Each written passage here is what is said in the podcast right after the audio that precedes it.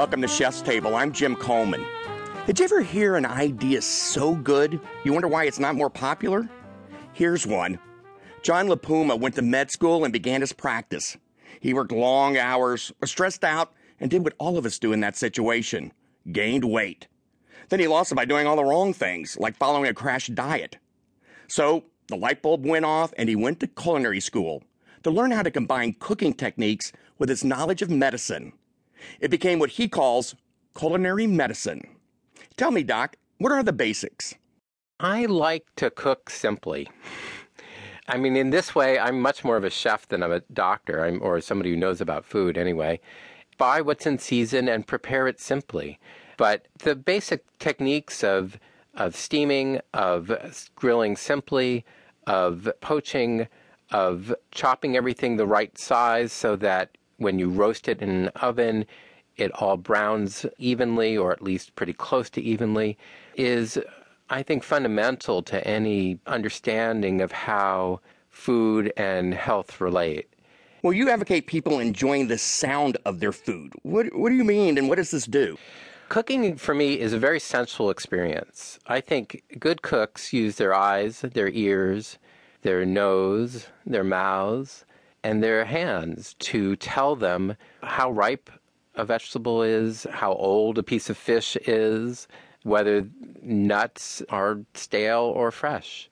And the sound of food cooking, the sound of sauteing, the sizzle when a scallop hits the pan, that tells you the right temperature in the pan. It tells you that your scallop is browning appropriately.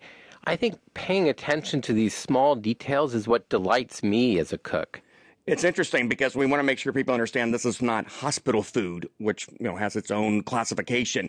You have things like uh, I'm looking at a recipe: roasted winter vegetables with cranberry studded quinoa. Is that something you could have made before you went to culinary school? Not very well. Honesty's always the best policy. yeah, I, I don't think so. I think I probably would have burned the vegetables. Um, the quinoa probably would have stuck to the bottom of the pan too.